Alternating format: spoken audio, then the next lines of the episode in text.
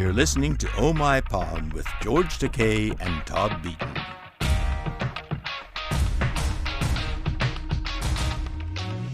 We like to think of conspiracy theories as relegated to the most fringe extremes of society.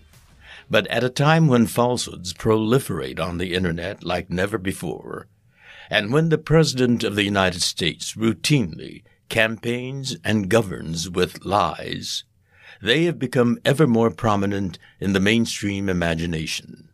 On this episode of Oh My Pod, we'll take a look at the most prominent conspiracy theories and explore what it is that makes them take hold and what does that say about those who cling to them or about the society that enables them. Welcome to Oh My Pod.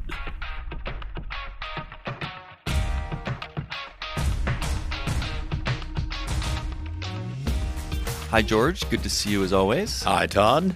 Another interesting show this week, I see. Yes, this episode we'll be discussing hoaxes and conspiracy theories. Sadly, they're all the more relevant in this era of Trump. Yes, and if you think about it, conspiracy theories have sort of bookended Trump's presidency, right? That's right. He rose to prominence politically, advancing the conspiracy about Obama's birth certificate. And now he's been impeached by the House thanks to his obsession with the conspiracy theory that it was Ukraine and not Russia that interfered in the 2016 election. So, George, why do you think Trump is so susceptible to these conspiracy theories? Well, I think Trump is basically an insecure and fearful guy mm-hmm. at the core and overlaid with racism.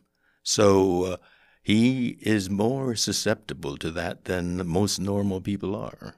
And he sort of transfers that to his supporters, it seems. Well, people who are insecure want uh, their version of reality, not the you know the facts as they see them, something that's more comfortable with them, and that's why the birther conspiracy was a a, a narrative that became more familiar to him. George, what are some of the conspiracy theories you remember over the years? Well, I mean, very personally, decades before Pearl Harbor, uh, in the media, there there was the uh, phrase "yellow peril" came from the Hearst newspapers.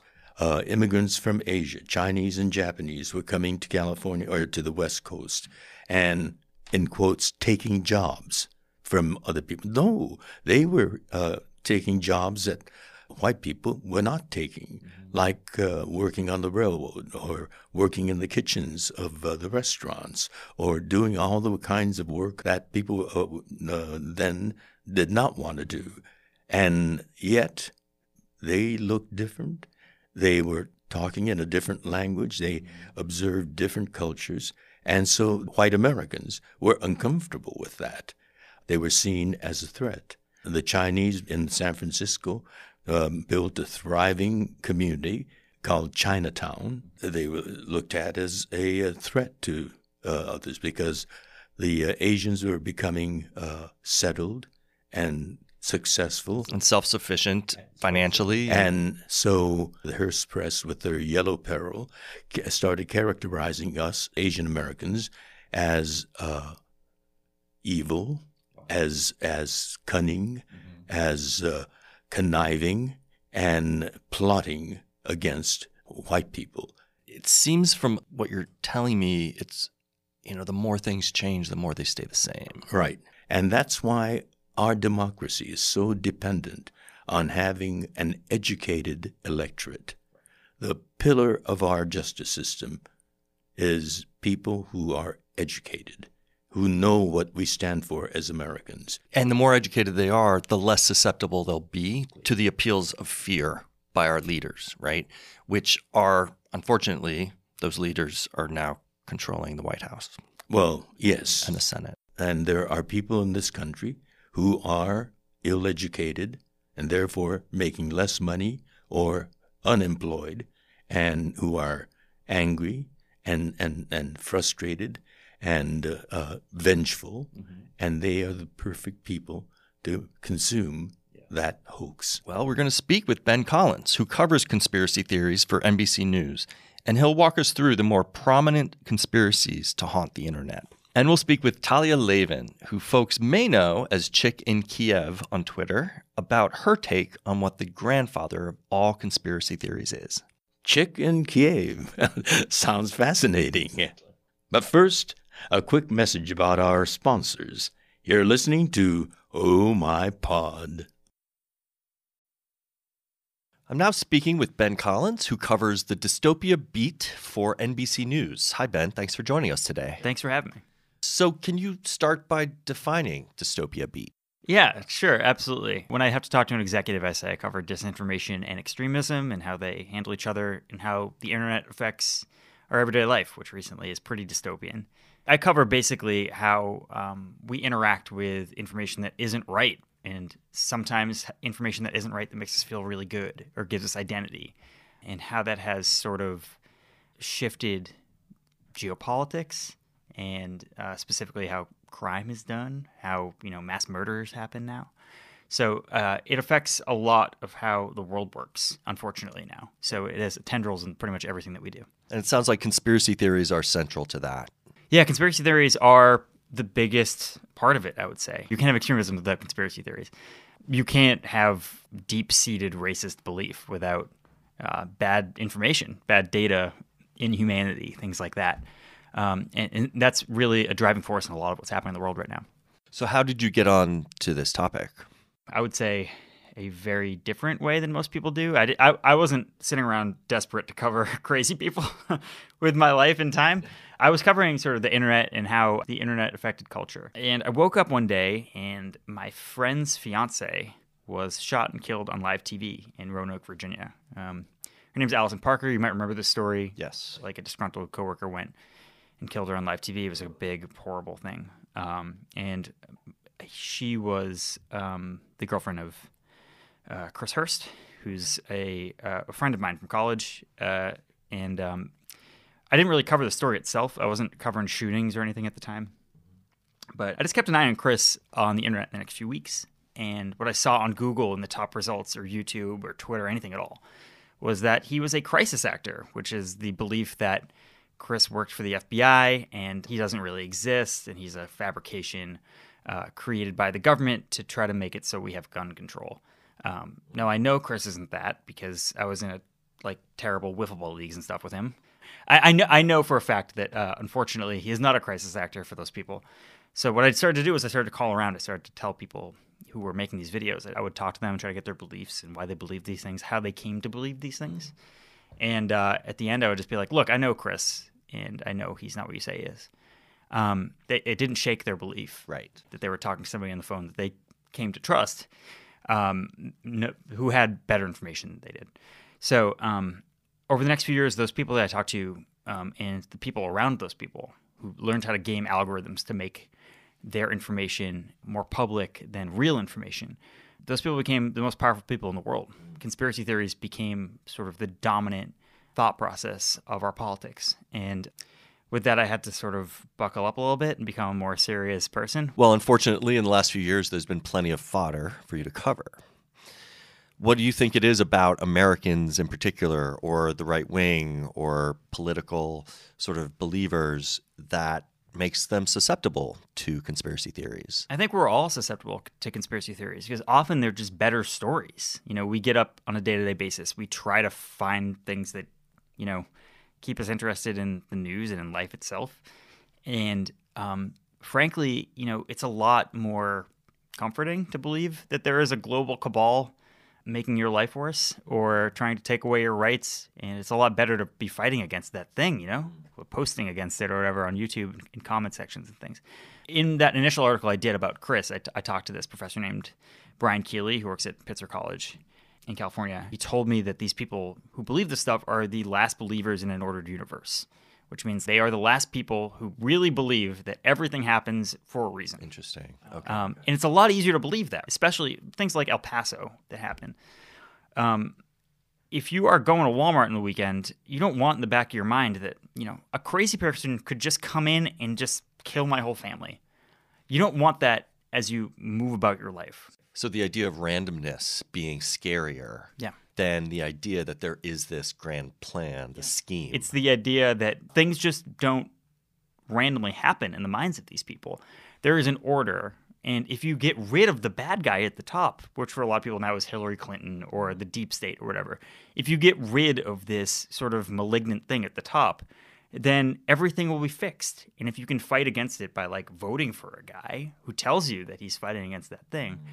Um, then you're doing your part. And it gives people a lot of hope. I don't blame a lot of people for feeling this stuff, but I blame the people who sort of know that it's not true and continue Right. to push it. I used to think that conservatives used to love the email forward, right? Because, oh, it was something that reinforced their pre existing beliefs.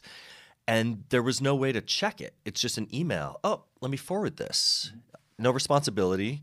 But now that people do have the internet their fingertips, Yeah. conspiracy theories seem to propagate even more. How, why is that? So, you know, the idea of innuendo and the premise of some people are saying has a lot more weight politically than hard and fast answers. Because a lot of times, hard and fast answers sort of conflict with day to day stuff, right? The biggest QAnon video always talks about have you ever wondered why you are like a, a slave to your debt? Um, and QAnon is about, you know, uh, satanic child eating pedophiles. What does debt have to do with this? It's the same thing. It's this idea that your whole, everything bad in your life is being oppressed by a larger premise, right? And that's what, that's the beauty of innuendo. You don't have to have facts. You can just say, like, I don't know, is it these people? Is it these people doing this thing? Is it this larger group doing this thing? That feeling is better than information. As you know, Facebook and, and Instagram have con- consistently tailored their algorithm to just the most amount of interactions and engagements, likes and shares and things like that. Right.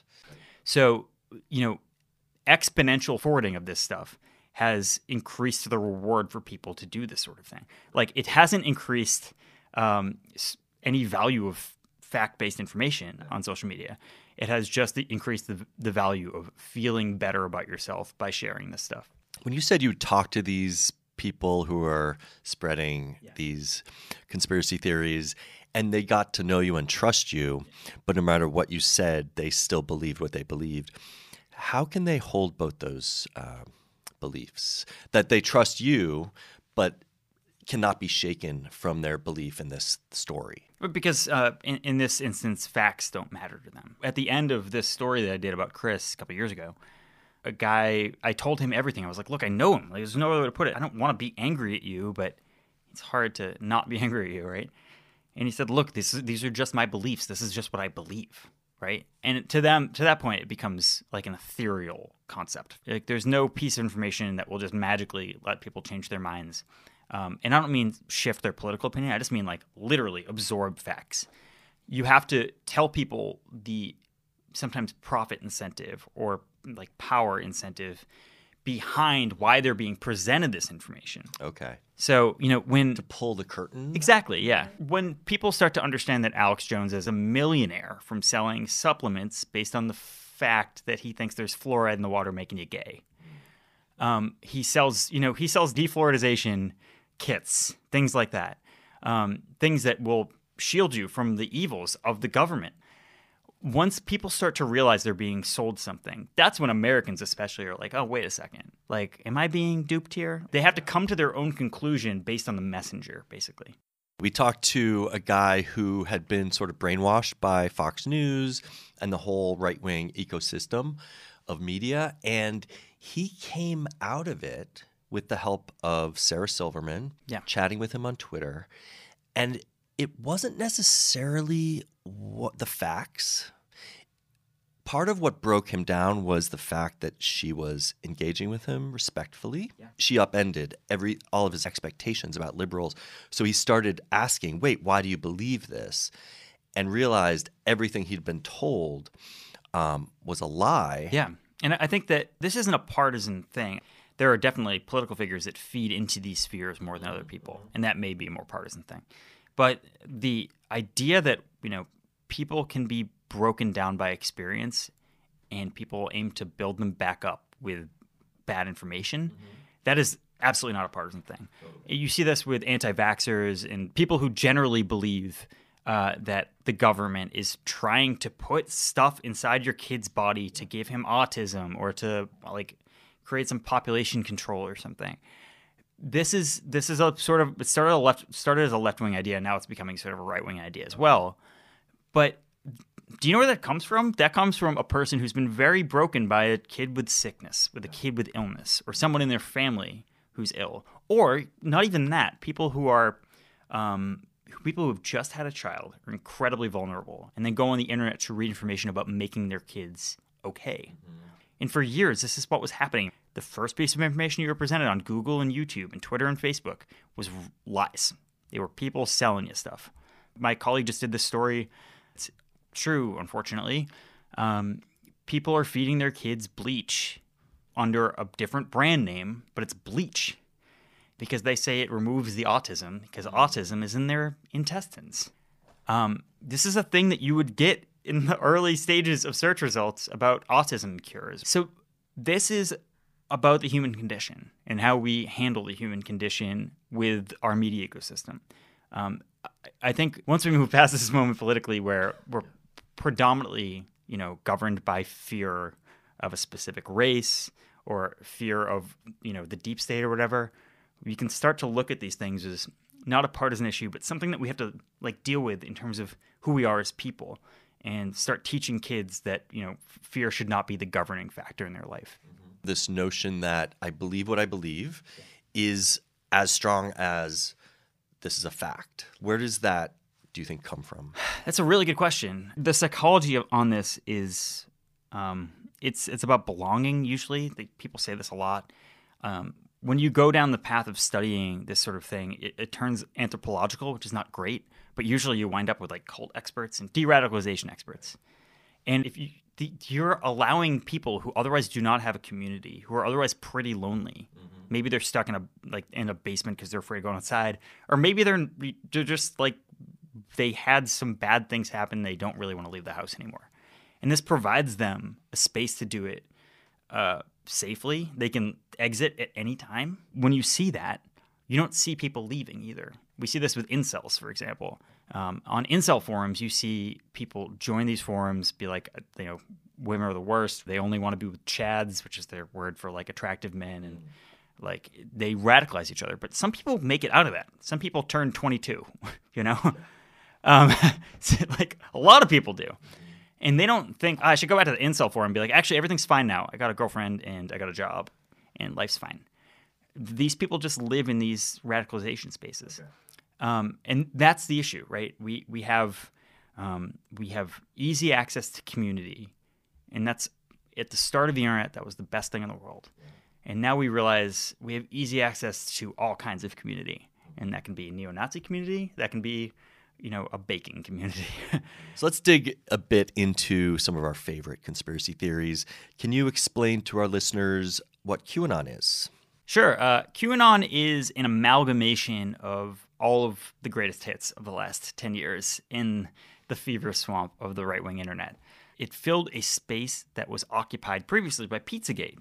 Pizzagate is the idea that there was a specific pizza shop in Washington, D.C., that in the basement Hillary Clinton and John Podesta, her campaign chairman, were running a child sex ring and a satanic uh, child eating operation uh, out of the basement of this pizza shop. The pizza shop did not have a basement, so that didn't really seem to work out right away. And that was based on the emails that were hacked. Yes. A, a true brain genius who read these emails posted on 4chan and Reddit that if you replace the word pizza with little boy and hot dog with little girl, then you would see that they were clearly just eating children.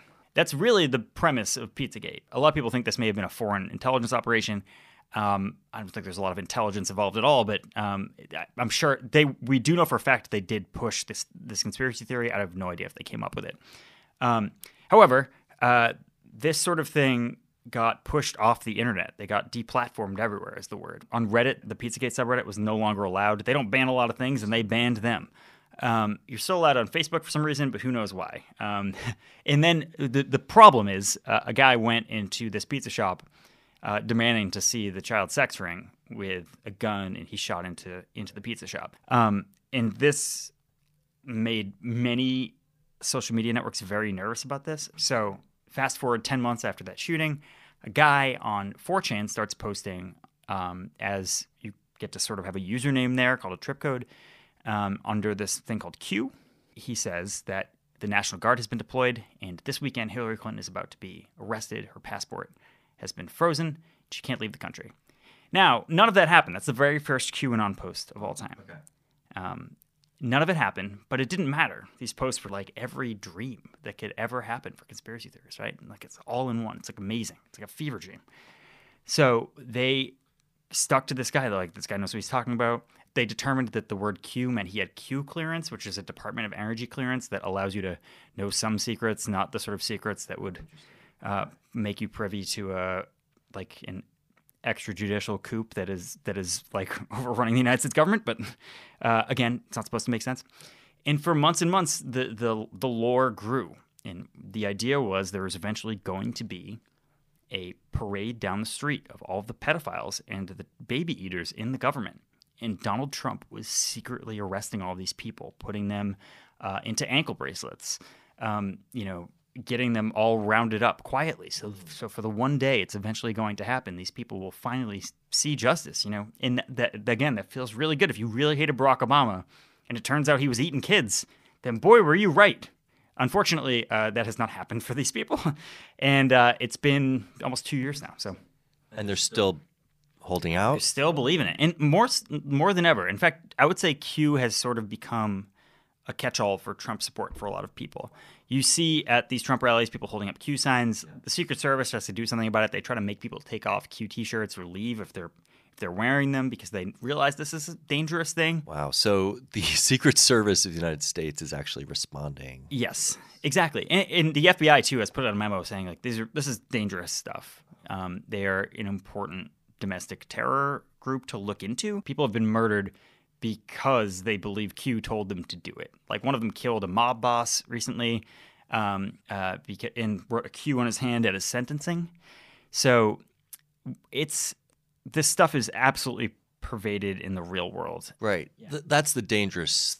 I mean, it's all dangerous, but the moment it sort of transfers from online fever swamp to real world action. Mm-hmm that's where it's really sort of insidious. Yeah, that's where it that's where it gets scary, and it's not just staying on the internet now because so many people's identities are tied to what what they're saying online now. That why would they why would they just make that a separate portion of their life? It is who they are. It seems like an odd choice to go so over the top. If you're going to create a story, like the idea that you know there's child eaters and pedophiles, like why does that take hold? And why does that make sense for the creator of this conspiracy theory to go so over the top with?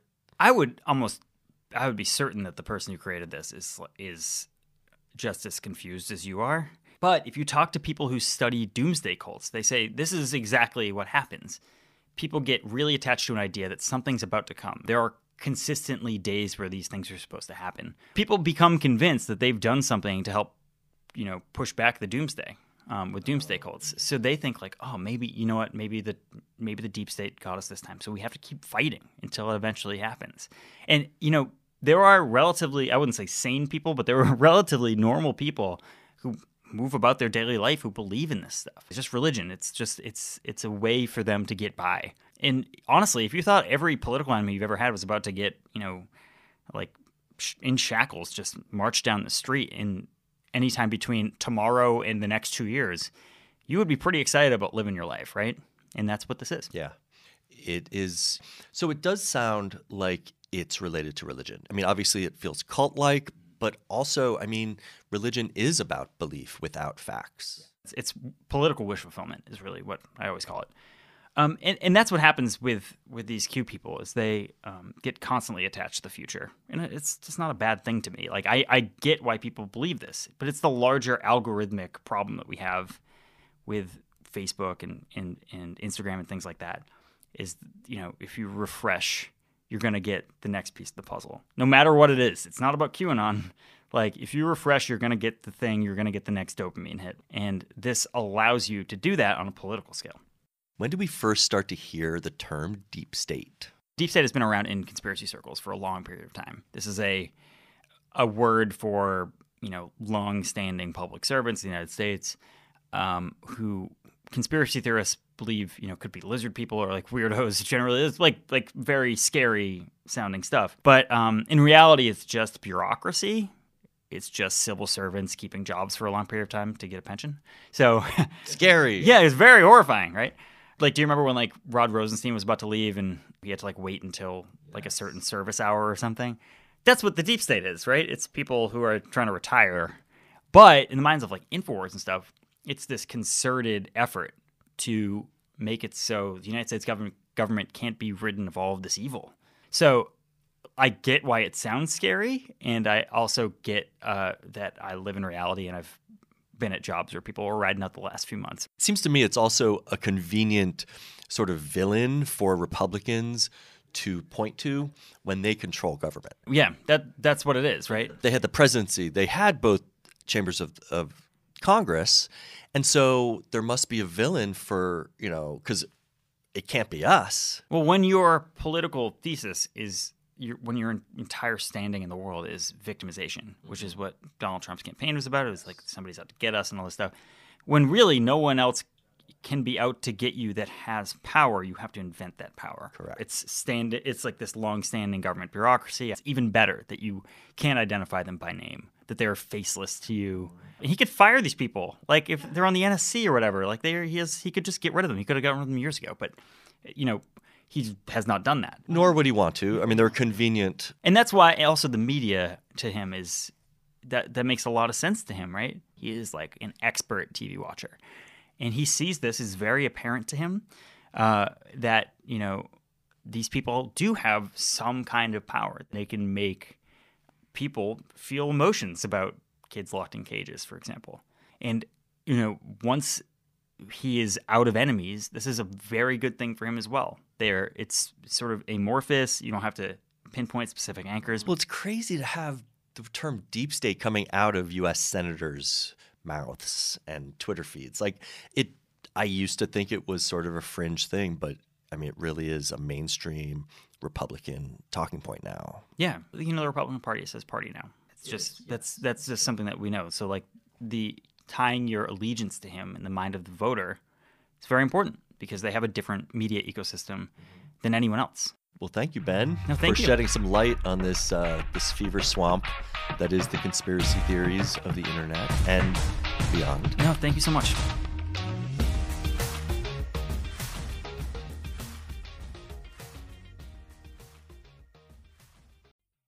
I'm now speaking with Talia Lavin, who is a writer and researcher working on an upcoming book about white supremacy online.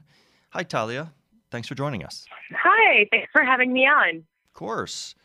So, in The Road to Unfreedom, Dr. Timothy Snyder, he writes that one of the reasons we were left vulnerable to interference by Russia in 2016 was our unique brand of conspiratology.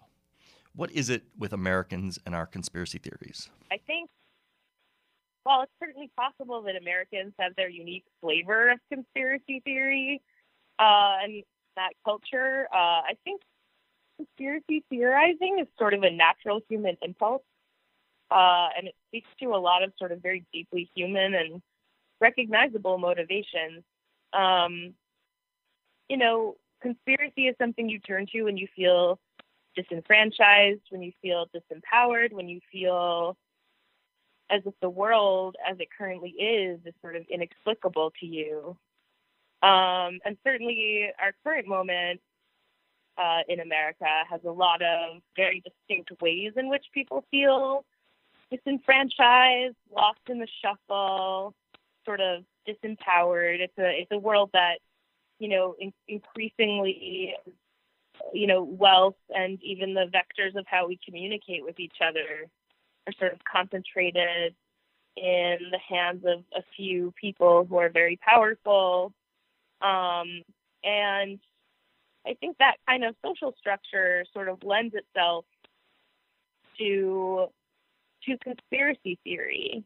There was a study done that was mentioned in the excellent book Republic of Lies by the journalist Anna Merlan about contemporary American conspiracy culture these academics went through 250,000 sort of randomly selected letters to the editor from various newspapers, and they combed through them to see which how many letters uh, mentioned conspiracy or conspiracy adjacent topics. And what that study found was that in moments of social upheaval and great change, people are much more prone to conspiracy thinking.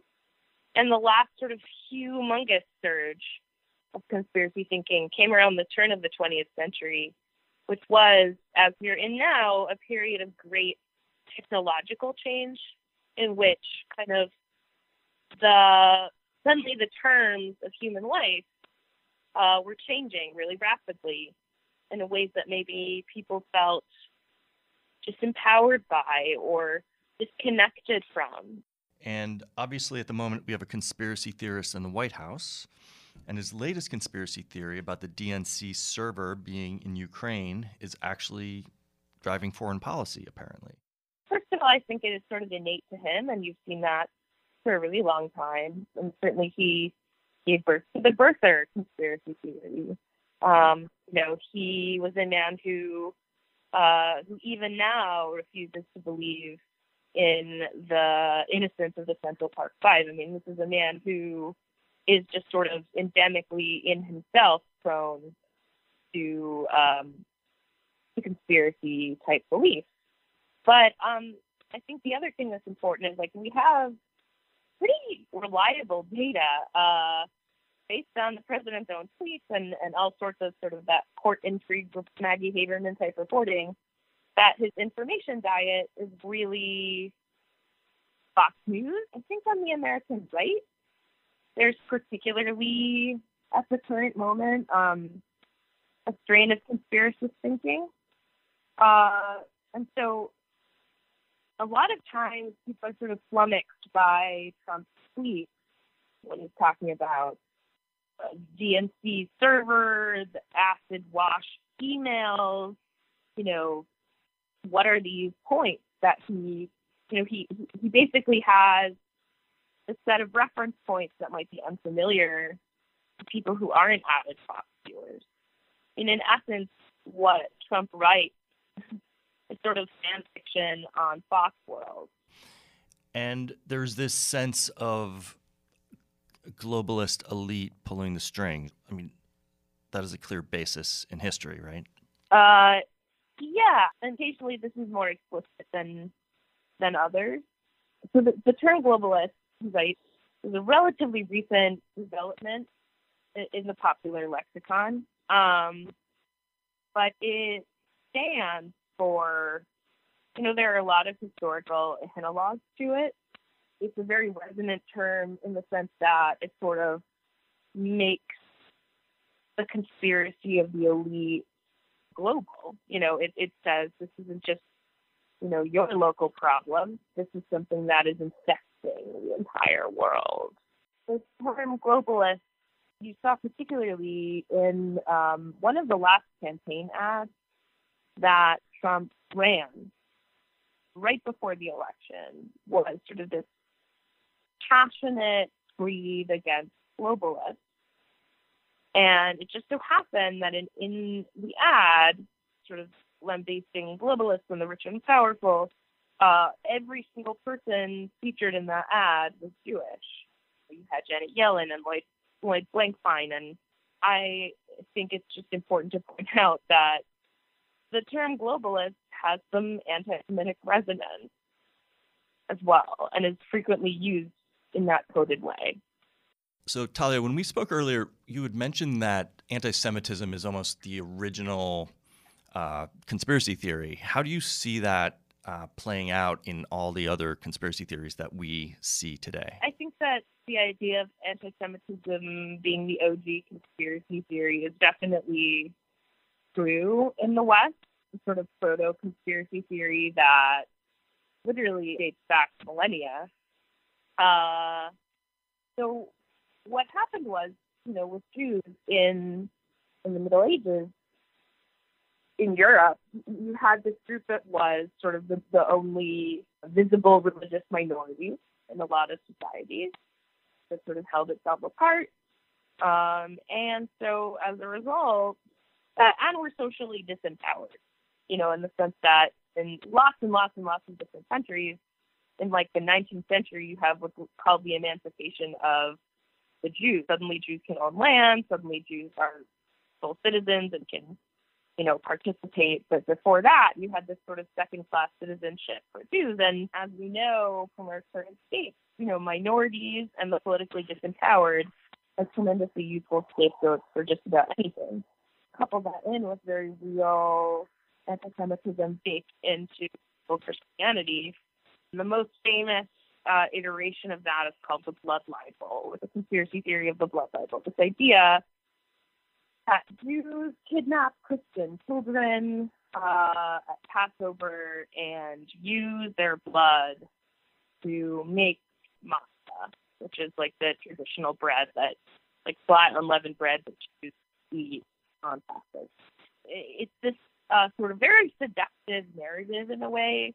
Uh, it's like, you know, there's evil among us. It's this sort of early exemplar of kind of the the theory of conspiracy, conspiracy to commit murder, conspiracy to enact these sort of dualistic acts of evil. And you, see that theme come up again and again, this idea that like not only are the elites running rampant and doing awful things, they're doing it in like sort of this cartoonishly ritualistic way. You saw that in the the gate conspiracy theory. You see that in some of the, the QAnon stuff. I mean, just this idea that like not only are your enemies committing acts of evil, they're doing so in like a satanic, you know, they're wearing robes, they're drinking blood. And then in 1903, you have the publication of a text called The Protocols of the Elders of Zion, um,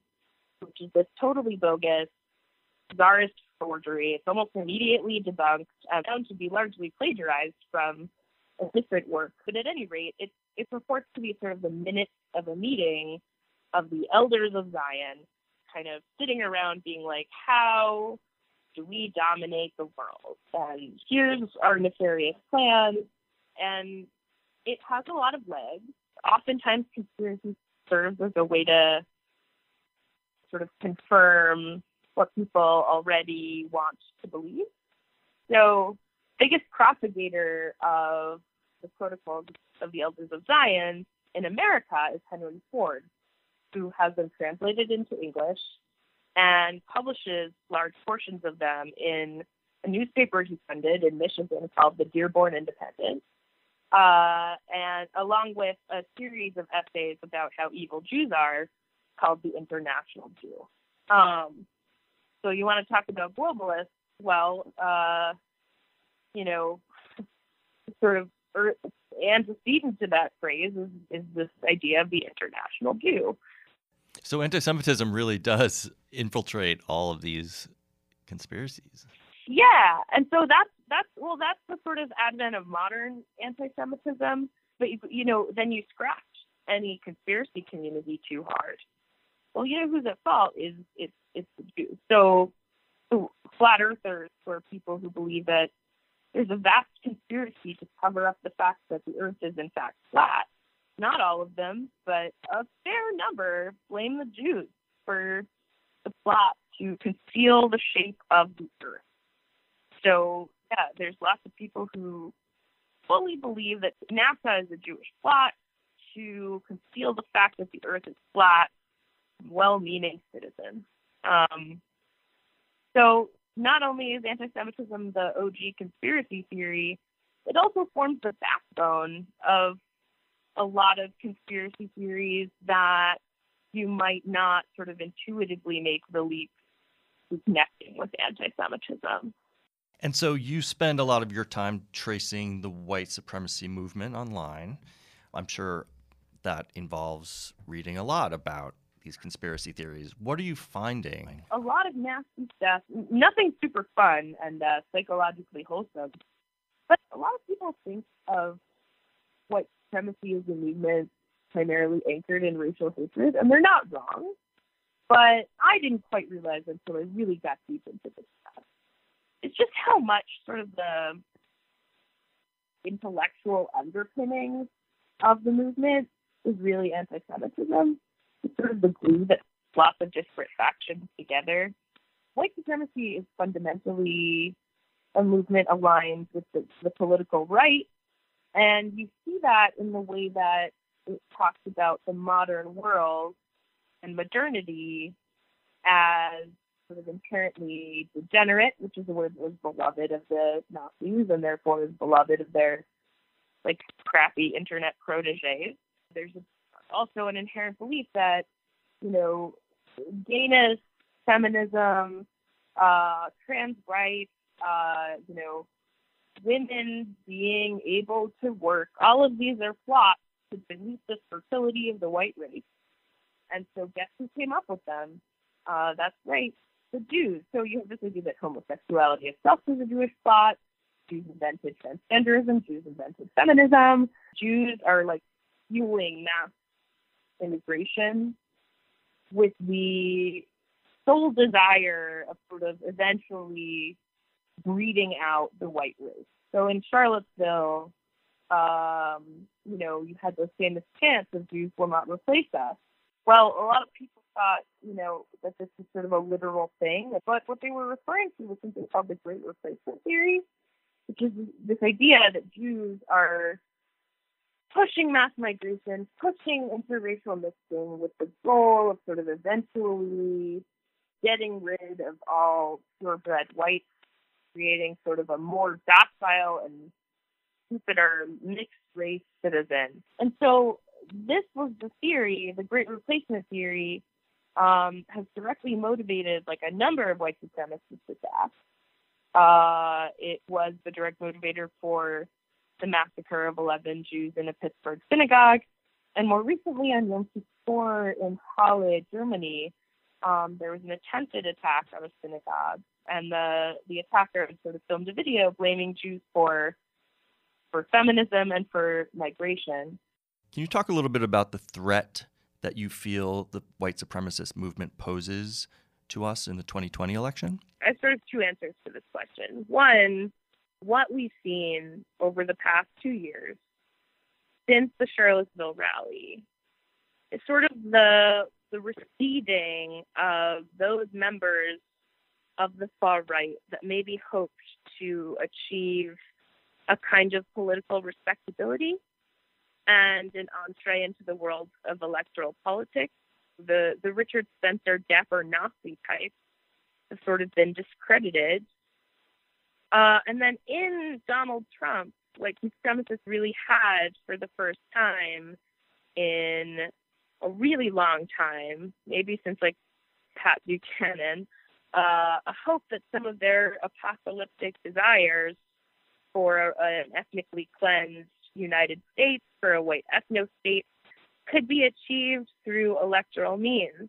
So, first of all, you had Unite the Right uh, rally in Charlottesville end in uh, death and terror. Uh, and then you saw really both a social and a sort of belated, half-hearted law enforcement crackdown on some of that white supremacist organizing. It was like they felt safe enough to put their head above the parapet and wave the swastika loud and proud, and then found that there was actually considerably more social opposition than they had banked on. So who was left?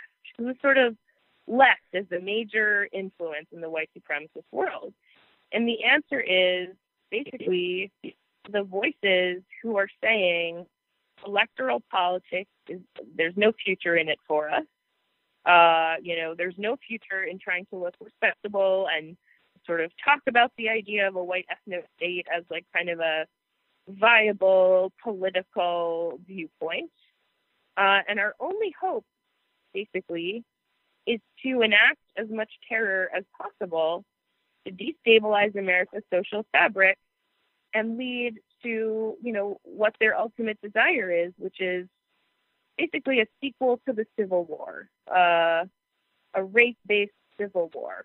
So what you have now, the people who are the loudest voices, are uh, people who are engaging in stochastic terror, which is the kind of rhetoric that will drum up violence. You know, trying to get people who are subscribing to their channels and listening to their podcasts and engaging with their rhetoric to go out and shoot up a synagogue, shoot up a black church, um, engage in politically motivated violence. And so I think a really opportune time for that kind of violence, and we saw this before the 2018 midterms with the Pittsburgh massacre. What better way for a group that's sort of bent on creating as many wounds and rifts as they can in America uh, and to take advantage of like a super heated, uh, super divided political moment and engage in as much terror as possible. So I think what you may see racially motivated terror in the run up to the 2020 election. Now, many are still looking at the Republican Party as as their vehicle to political power now. Um, I don't know about many. There are a few. There are certainly local political. Like if you look at, for example, like the the ways uh, in which white supremacists uh, try to infiltrate local GOP parties is largely in like super blue cities where the GOP is sort of a stump. So this has been a big problem in Philadelphia, um, where you have people affiliated with the Proud Boys essentially taking over the GOP there, and then in sort of small towns where you have these sclerotic, not particularly active Republican organizations that then are vulnerable to infiltration by white nationalists. I would say that the primary ideological difference at the moment between the Republican Party and the far right is like how open they're willing to be with anti-Semitism, and otherwise, like they're pretty simpatico. So, looking ahead to 2020, how can we combat this um, in our own lives, online, offline? What, what do you recommend? So I'm going to say something that might not be super popular with some of your listeners. I think that it's time for a lot more people to start defining themselves as anti-fascist and to stop clucking their tongues and wringing their hands when it comes to people who are doing the work of boxing out Nazis when they're marching on the street, who are doxing people who are part of the Klan and part of these hate groups. You know, to stop saying, like, you know, we've got to be civil, we've got to be better than them, we can't really engage in any sort of actual opposition, otherwise, we're no better than the Nazis. Because what you say when you say that is that your self conception as sort of a civil, neutral person is more important than the lives of Jews and black people and trans people and gay people. Like what you're saying when you say that is my idea of myself as a reasonable liberal and not one of those scary mass anti-fascists um, is more important than saving the country from a deeply violent, irredeemable, and toxic cancer of a movement. Whereas my feeling is, you know, I have come to, and particularly over the course of reporting this book, define myself as an anti-fascist. Um, to say there's absolutely no amount of acceptable Nazism in this country. This is something that must be stamped out. It must be stamped out rather ruthlessly. But I think it is time for us to engage in passionate and uncompromising anti-fascism. And that can look a lot of different ways It doesn't all look like putting on a mask and throwing punches. That's like a super minority of what Antifa and anti-fascists do. A lot of it is just like, what racist groups are in my area? Um, you know, let me take a look. Uh, let me see what they're up to. Oh, they're having a rally? You know, let's see if we can get their permit revoked. Or let me see if I can Google around and like figure out who, you know, okay, like there's this, you know, guy who's in the Klan near me on Facebook, and I wonder if his employer knows. Like, there are lots and lots of different ways to do it. I think it's high past time. People were a lot more vocal and a lot less compromising about it. Being an anti-fascist is not a shameful thing to be. It is the only thing to be at this moment in history. Um, and to head off the terror threat of 2020 at the pass. We need people to stand up. Well, that is an interesting perspective for sure. Thank you so much, Talia, for joining us on Oh My Pod, and good luck with the book. Yeah, thank you so much.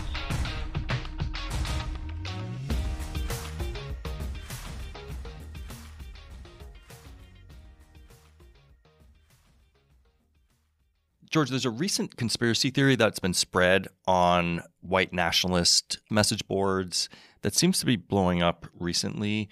Basically, after Democrats took the houses of the state legislature in Virginia this year, the Democratic governor of Virginia proposed some gun control measures, and some right wing counties in Virginia stood up to that, said, We're going to be Second Amendment sanctuaries. And what this white nationalist started to spread was that the governor and Democratic lawmakers were sort of getting ready to shut off internet, to shut off electricity, um, and target some of these right wing areas to forcibly seize guns. This, of course, has been met with thousands of shares, likes, engagements. So, what's your take on this? There's enough of uh, a little bit of history that they can build on to to expand and uh, densify their uh, fictional narrative, mm-hmm. and they run with it without really knowing all the details. Uh, all they need to do is do a little fact checking, but they're receptive to hearing it, because like it, rich soil. And to your point, it, it's comfortable because it reinforces their pre existing exactly. notions about Democrats wanting to take away their guns. So that's why this is an effective fiction, right? And I think exactly. you could say that about all conspiracy theories that take root. Um, and that's what makes them so insidious is that they pl- play on a pre-existing narrative that people think is already true exactly and lights that sort of wick and we have a person that has a flamethrower to light many wicks this man is the leader of uh, and the creator of all these fictional narratives and people eager to buy that uh, uh, there to light their torches and start a bonfire. Absolutely. And it brings back memories of uh, Charlottesville mm-hmm. torches, mm-hmm. people carrying torches saying, Jews won't replace us. Mm-hmm. The head man in the White House says there are good people on both sides.